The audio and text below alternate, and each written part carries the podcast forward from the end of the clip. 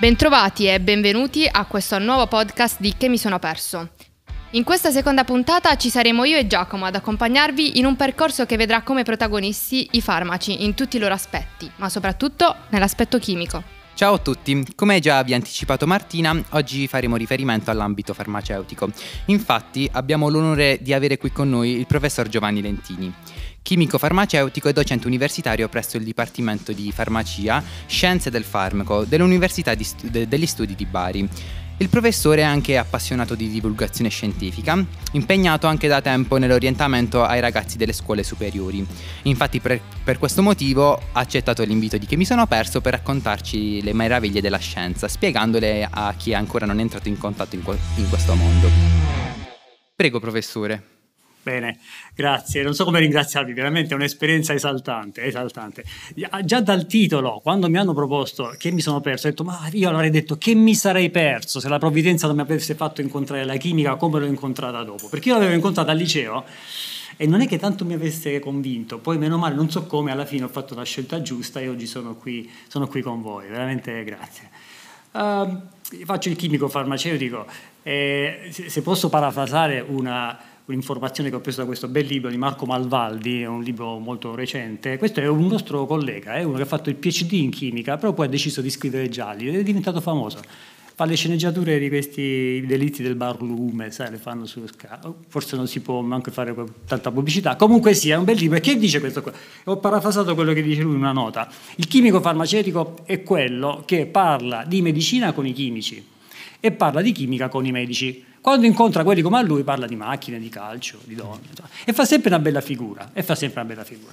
E di che si occupa in realtà? E si occupa di alcune forme di materia particolare. Voi avete visto con, con Pietro il Grande, il professor Favia, il grande Pietro, che cos'è la chimica. No? È una disciplina che studia le proprietà della materia riconducendola alla sua eh, natura intima, segreta, nascosta un po', invisibile e cioè riconducendola alla Costituzione. Cos'è Costituzione? Composizione e struttura. La vostra classe è composta di 10 maschietti e 10 femminucce. Composizione. Nella materia abbiamo gli atomi, in realtà sono quasi 100, un po, più, un po' più di 100, ma fra quelli artificiali. La struttura cos'è? Come stanno messi i maschi e le femminucce? Su due file, eh, a due a due e, e c'è differenza, no? Se a fianco a me c'è un amico tutto sudaticcio con le scarpe un po' andate oppure una bella signorina che profuma di pulito e di bucato. Le, la, la, la, la, caratteristica della classe cambia in funzione di questo, composizione e costituzione. E così è per la materia. Per la materia.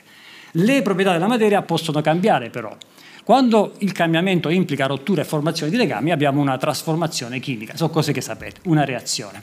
Ora poi ci sono in questo momento tante reazioni che stanno avvenendo dentro di noi. Ebbene, certe forme di, di, materia, certe sostanze hanno questa capacità di condizionare la funzione che già c'è dentro di me, modificarla. Di queste sostanze biologicamente attive, diciamo noi, ci occupiamo noi chimici farmaceutici. E quali sono queste tre sostanze? Come ovvio farmaci, eh, ma anche gli alimenti e i veleni. Dice anche gli alimenti e i veleni. Anche gli alimenti e i veleni. Se io dico zucchero, a che cosa pensate? Dolci, torte, pasticcini. Roba che si mangia, no? Certo. Alimenti, alimenti. Eh, non penserebbe mai uno che lo zucchero possa essere un veleno. Ebbene, in un film di Ospetec, a me non è che piacciono tanto i film di Ospetec, però questo mi piace perché è stato girato interamente nella mia città natale, a Lecce, la nonna, una nonna leccese, decide di darsi una dolce morte, un'etanasia vera e propria, cioè muore mangiando un sacco di pasticciotti.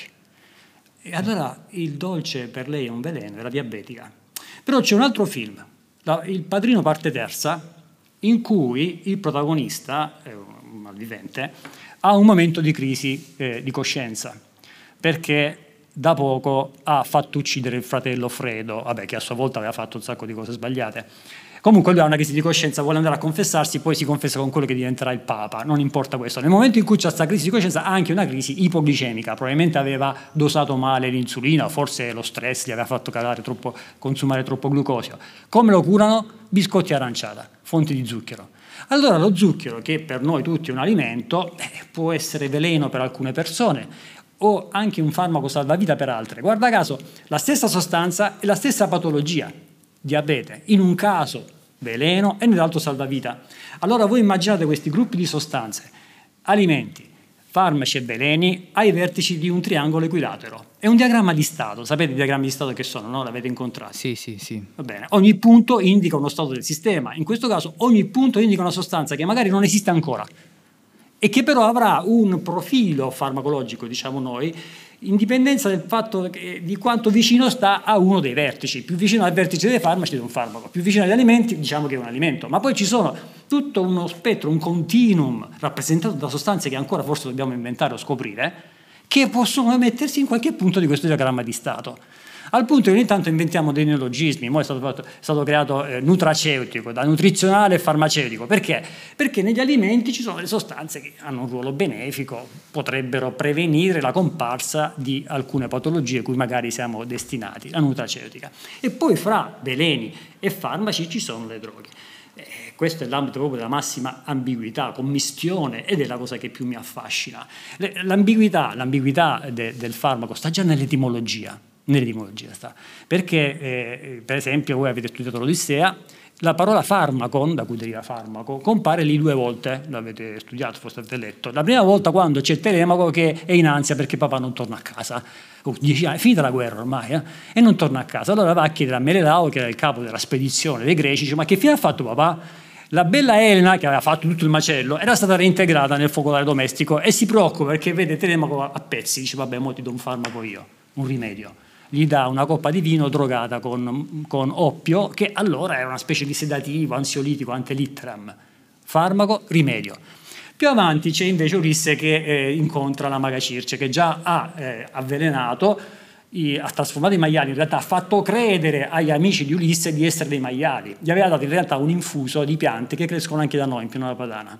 Giovinastri che vanno ai rave party si fanno degli infusi rischiando di brutto perché questi infusi possono dare anche disturbi cardiaci gravi, soprattutto poi con l'agitazione e con l'altra roba che uno si piglia là. Beh, comunque questo infuso la Maga Circe l'aveva usato per indurre una depersonalizzazione dei, degli amici di Ulisse che credono di essere diventati maiali. Ulisse lo beve ma aveva un antidoto, quindi beh, comunque in quel caso quell'infuso che è chiaramente un, è un, veleno, viene detto ancora farmacon. Quindi farmacon è, è, una parola ambigua. Noi in italiano non ce l'abbiamo questa ambiguità, no? siamo farmaci, droghe, veleni, ma nella lingua anglosassone usano sola, un solo termine, drug, che vuol dire al tempo stesso farmaco e veleno. Questo crea anche delle cose curiose, se voi state attenti nei film, ogni volta che si parla di farmaci c'è sempre qualcosa che non torna bene.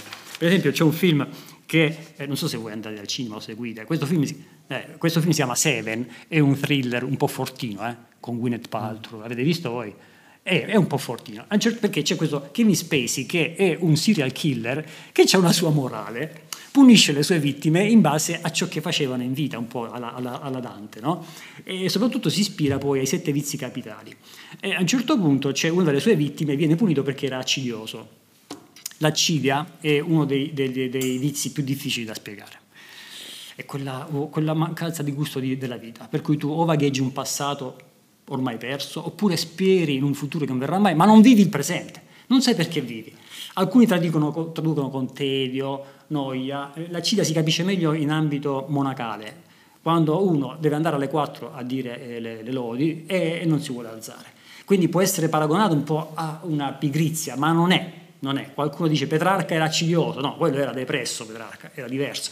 Però voi avete studiato Petrarca, no? Che con Laura sì, non gli andava sì. bene e faceva... Ok, quindi eh, l'acide di figlio. Comunque questo qua era accidioso. Che faceva? Non sapeva perché viveva. Che faceva? Stava chiuso a casa, si faceva di droghe. Ok, allora che mi spesi, cioè mo ti punisco io. Lo attacca al letto e lo riempie di droghe. Stando molto a letto però si creano delle piaghe da decubito. Eh no, non devi morire troppo presto, devi vivere e soffrire. E gli dava anche antibiotici.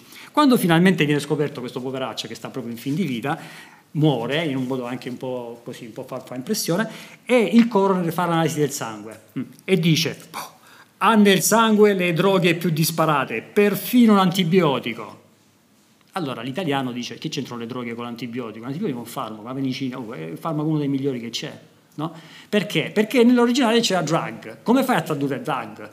In monosillabo in italiano. Non puoi dire farmaco e veleno, oppure una sostanza che... No, eh, mettiamo droghe, che è la cosa più vicina. Un altro film, questo è un po' più curioso, un altro film è con Robert De Niro che è un mafioso che soffre di depressione. Si chiama Terapie e pallottole. E allora c'è il, lo psichiatra che è impersonato da Billy Crystal, è una cosa un po' allegra, e a un certo punto Billy Crystal non è che lo vuole curare, però se non lo cura è ucciso, dice senti, dovresti prendere un farmaco, gli dice. E lui dice droghe? Sì, no, no, non mi faccio mai. Allora questa battuta si mantiene in inglese perché quando lui sente drugs dice no, drugs, no, no, no. Cioè lui è un mafioso però di quelli di vecchio stampo, le droghe non, non le usa. Ma noi in italiano non capiamo perché lui dice ti devi prendere un farmaco e quello risponde a droghe. Eh? Quindi ci siamo persi queste sfumature, ma se voi state attenti, ogni volta che si parla di farmaci nei film americani, inglesi, c'è sempre questa difficoltà di traduzione, perché noi non abbiamo questa ambiguità. L'ambiguità era ben nota ai greci, infatti usavano farmacon, e addirittura l'avevano in qualche modo codificata in un mito. Sapete come fanno i greci, no? Quando c'è una realtà evidente a tutti, ne fanno un mito, così per dire così, eh, cioè la teniamo, la immortaliamo. E il mito era quello di Asclepio, che era un medico formidabile, era stato educato da Chirone, un centauro che conosceva l'arte medica, ma divenne davvero unico al mondo questo Asclepio, che poi divenne Sculapio per i, per i romani, perché ricevette da Perseo in dono due tipi di liquido che Perseo aveva recuperato dalla testa recisa di Medusa. Sapete Medusa la gorgona con i serpenti in testa, no? Perseo doveva prendere il verro d'oro, non doveva guardare negli occhi Medusa, con un stratagemma insomma la decapita. Poi vede che sgorga due liquidi diversi e li raccoglie e li porta ad Asclepio. Con un liquido Asclepio guariva e con l'altro uccideva. Farmaco sempre, ma erano sempre eh, eh, azioni antipodiche, no? per il bene e per, e per il male. Vabbè, poi esagerò lui, Zeus lo punì perché si montò un po' la testa questa roba che aveva preso. Vabbè, questa è un'altra storia. Per dire che c'è questa ambiguità codificata nel mito e voi sapete qual è il simbolo che vedete, per esempio, nelle farmacie oppure uh, le parafarmacie. La croce verde? La croce verde, poi, questo è però perché il cristianesimo, no? se vuoi c'è la luna verde da una parte, la croce rossa, no? ma ancora prima tutte le arti sanitarie, tutte le arti sanitarie cosa, qual è il simbolo? Non l'avete mai visto? Un serpente? Serpente avvoltolato in un bastone. Anche Asclepio viene sempre rappresentato, non si può far vedere, viene sempre rappresentato con un serpente avvoltolato. Nel ricordo forse dell'ambiguità, perché il serpente è l'animale ambiguo per eccellenza, no? è simbolo di fertilità ma anche di, di, essere, di un essere infido, veleno. di veleno, di una, uno che ti può fare male. Eh, è proprio l'ambiguità. E perché forse, forse, non lo so, questo lo dico io, eh, non l'ho trovato da nessuna parte, forse perché nel ricordo del fatto che la testa di Medusa aveva un sacco di serpenti in testa. Oh, chissà. Vabbè. Per dire quindi che eh, l'ambiguità è tipica dei farmaci, ma io ci sguazzo, mi piace, mi piace, perché è una salvezza per me.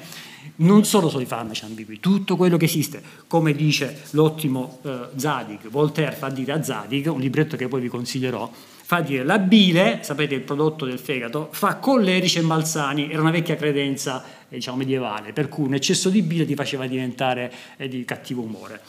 Ma senza bile l'uomo non potrebbe vivere. Tutto qua giù è pericoloso e tutto è necessario. Non soltanto i farmaci, non soltanto i farmaci. Anche negli alimenti abbiamo visto c'è questa ambiguità, ma ancora di più, ancora di più. L'ambiguità sta pure nella luce. C'è qualcosa di meglio della luce? C'è un film di, di culto che si chiama Gli uomini preferiscono le bionde non so se lo sapete, lo, tu l'hai visto? No, no, non In bianco e nero. È un vecchio, un vecchio così pregiudizio che ormai è venuto meno, però davvero era un pregiudizio radicato nella mente degli uomini che si facevano proprio attrarre un po' da donne. Perché? È un fatto vero, scientifico. Eh? Perché c'è questo pregiudizio? Perché eh, in passato le popolazioni povere migravano dalle regioni vicine all'equatore verso i poli, al nord e al sud. Chiaramente il capofamiglia si portava presso tutta la famiglia con i bambini, le bambine piccole, che avevano un colorito scuro.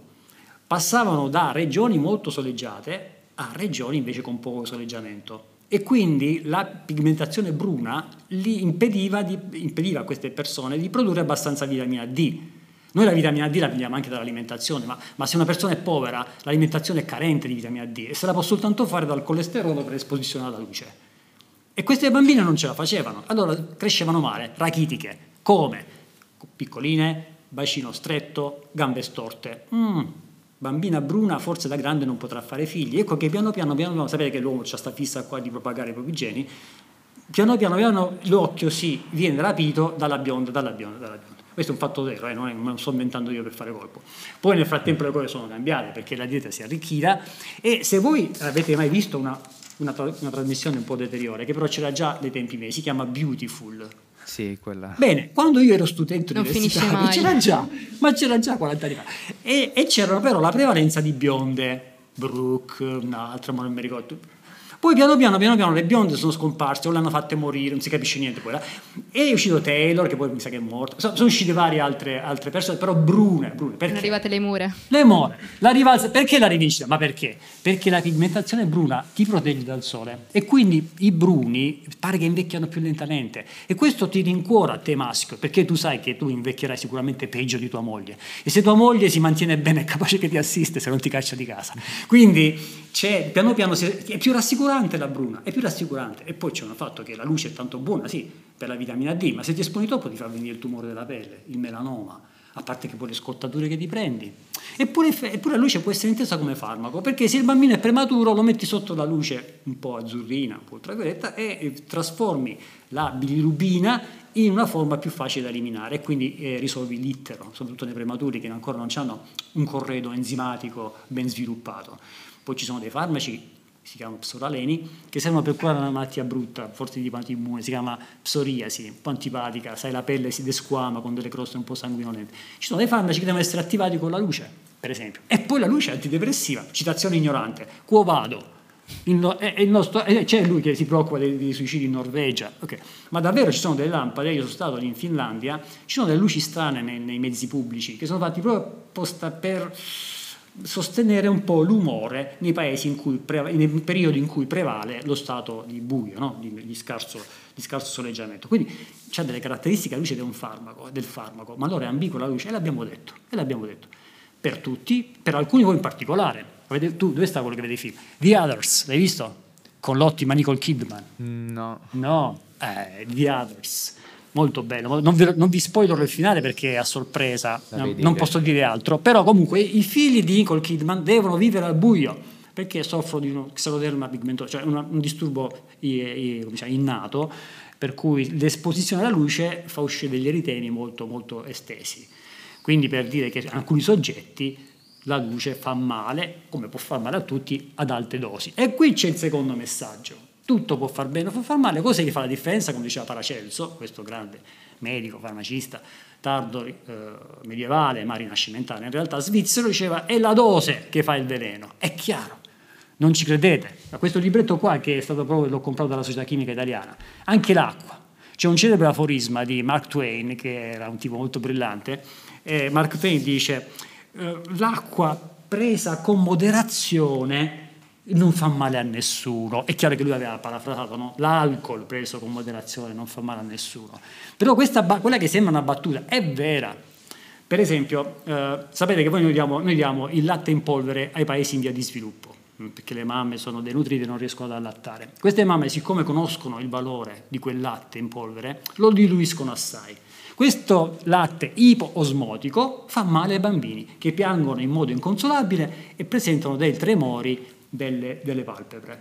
Quindi anche l'acqua ha ragione Mark Twain, tocca prenderlo con, a, a giusto dosaggio. Però voi fermatevi perché sennò io posso andare qua avanti. Giusto, all'infinito. giusto. No, comunque abbiamo riempito la nostra lista dei film da vedere. Ce ne sono degli altri. Ah, ecco.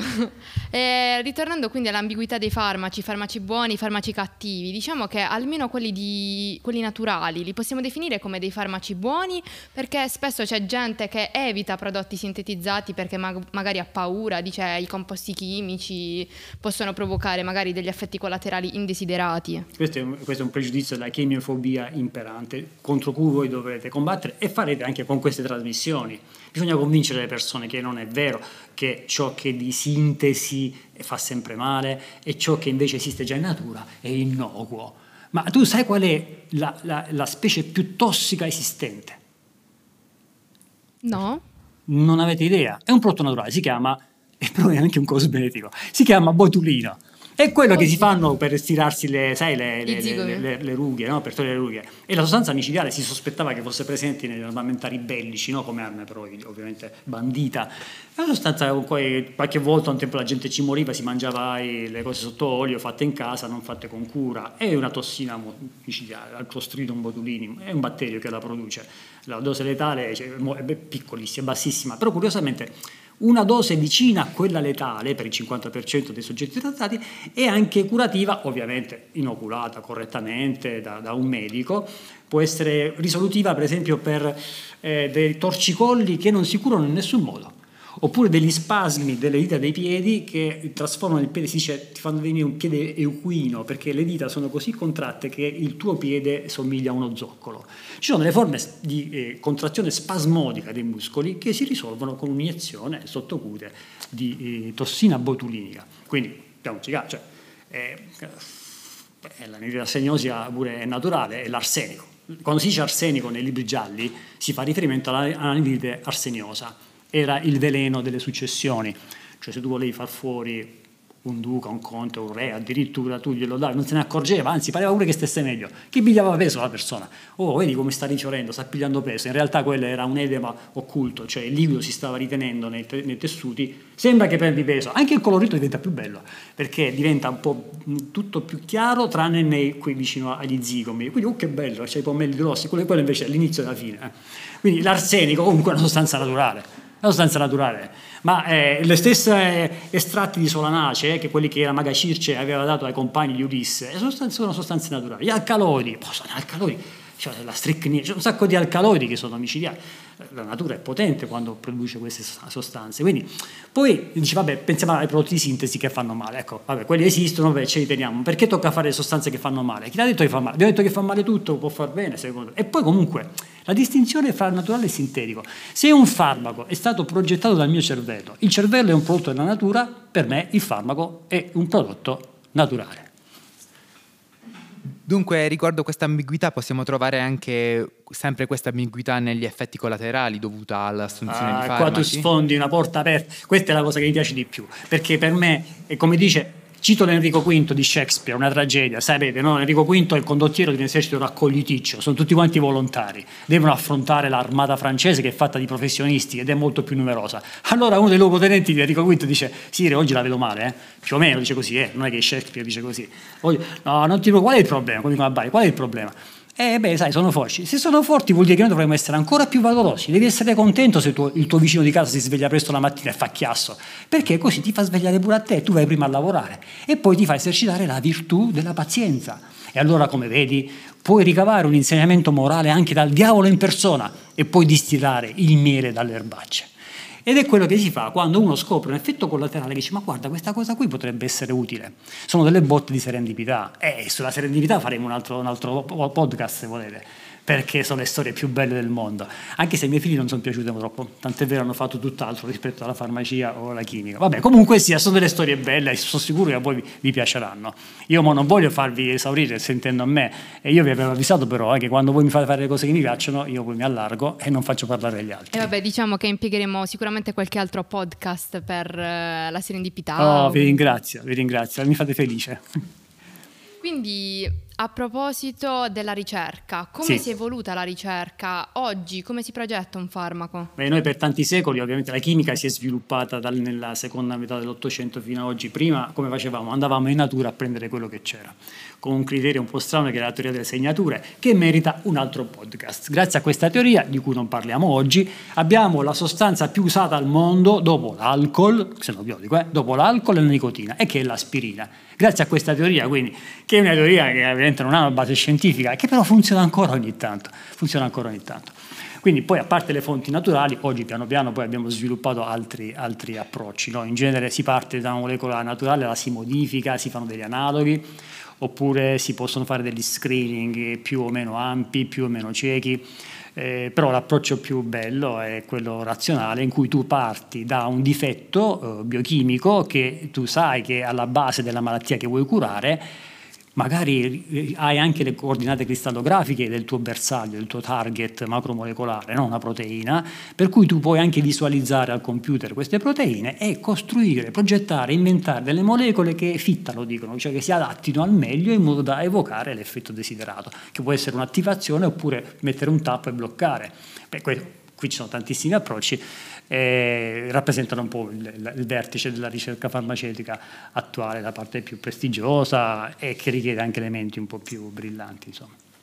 Niente, per concludere riguardo agli argomenti affrontati oggi, vorrei sapere se ci può uh, consigliare qualche libro. Guarda, se, se un libro che dovete assolutamente leggere è un libretto che si legge bene, bene questo poi ha versione in inglese e italiano, eh, si chiama Lo Scarabeo d'Oro di Edgar Allan Poe.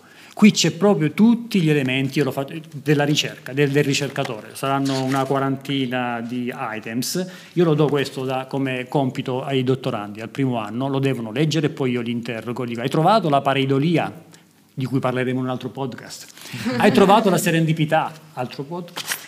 Poi eh, l'intervento del caso, è la mente preparata, cioè, che loro devono rispondere. Questo per forza. Poi ho già citato eh, Zadig di Voltaire, anche questo è un libretto perché? Perché qui c'è le basi della abduzione, che è quel salto logico che compie la mente preparata, quando ha, anche per caso osserva qualcosa e eh, ci aggiunge qualcosa di suo per arrivare a una possibile spiegazione. Quando questa si verifica, quando la spiegazione è giusta, è una festa, è come un gol in contropiede ti di bel gioco, però il gol in contropiede è quello che proprio ti, dà, ti esalta. E così è la scoperta un po' per, per, per, serendipità e per abduzione, che non è né induzione né deduzione, ma appunto è quella copertura di una discontinuità nel pensiero. Ti manca qualcosa? Beh, la probabilità mi dice che potrebbe essere questo. Tutti gli indizi che ho raccolto mirano in quella direzione, non ho la prova provata, vado a verificare. Questo, questo salto c'è salto abduttivo. Poi vi dico, se dovete leggere, secondo me, questo libro del nostro conterraneo Gianrico Carofiglio, la versione di Fenoglio, che parla un po' del modo come un po' educare anche la, questa capacità di fare scoperte eh, eccezionali.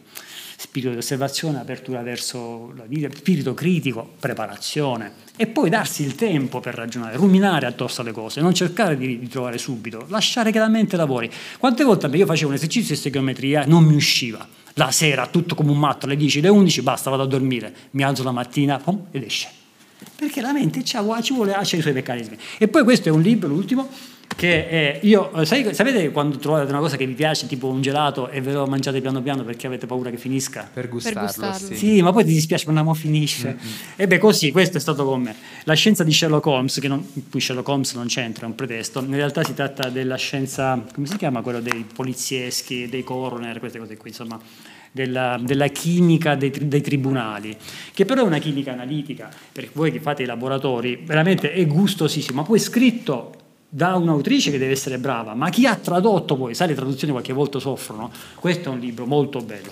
Poi per chi ama la stereochimica, Flatlandia, oh, anche questo è molto bello, Flatlandia del reverendo Edwin Abbott, Beh, poi un po' di libri gialli per forza dove leggerli, poi per chi ama la serendipità, di cui parleremo in un'altra occasione, c'è Serendipity, recentissimo, di questo Oscar Farinetti che si è inventato lo slow food, a proposito di roba fatta lentamente. Slow food.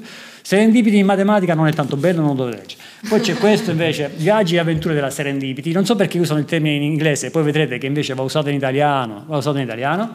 E per questo io vi consiglio Serendippo. Forse lo trovate, lo trovate ancora in internet eh, Pietro Dri è un medico, ma c'è la storia dell'etimologia della parola serendipità, una storia molto bella di cui... E poi c'è questo in inglese che ho fatto comprare giù è in tonso, questo è mio, ma quello che sta giù è in tonso. Chi lo vuole andare a cercare in biblioteca lo trova, state sicuri che è bello, è fresco di stampa perché non l'ha aperto nessuno. Vabbè, invece per me è molto bello. Vabbè, poi c'è altra roba, però adesso basta, se no poi vi, vi stancate. Perfetto. Soltanto volevo, come detto, volevo abusare 30 secondi della, del mezzo pubblico per ovviamente tornare a, a, ringraziare voi e la Società Chimica Italiana, no? regione veramente vi ringrazio, mi avete fatto perdere 20-30 anni, oggi veramente vi ringrazio molto. E poi eh, la provvidenza mi ha dato questa possibilità di fare il lavoro più bello del mondo. L'ho fatto gratis, lo farei gratis, spero di farlo ancora gratis se, se sono ancora presente a me stesso. E io auguro quindi a tutti voi di fare una, un lavoro bello che vi appassioni. E infine la provvidenza mi ha dato due collaboratori che voglio salutare qui, perché senza di loro io non potrei divertirmi con questi fatti, perché loro intanto fanno il lavoro sporco in laboratorio, seguono gli interni, curano le tesi, scrivono gli articoli, comprano la roba che serve per il laboratorio. Tu ne hai conosciuto uno, e infatti uno è il dottor Milani che viene dalla scuola tua, dal Castellana, e l'altro è la professoressa Cavalluzzi. Ecco, allora io mi volgo verso una così ideale camera e dico vi saluto, vi voglio bene, Marilena e Gualtiero, senza senza di voi io non sarei niente. Grazie mille e soprattutto perché sopportate le mie ciclodimie. Perfetto, quindi siamo onorati di averla avuta qui con noi oggi e speriamo magari in qualche altro podcast di intervistarla nuovamente. Io ci sarò con tutto il mio entusiasmo. Citazione. Grazie ancora. Grazie a tutti per averci seguito e ci vediamo alla prossima puntata.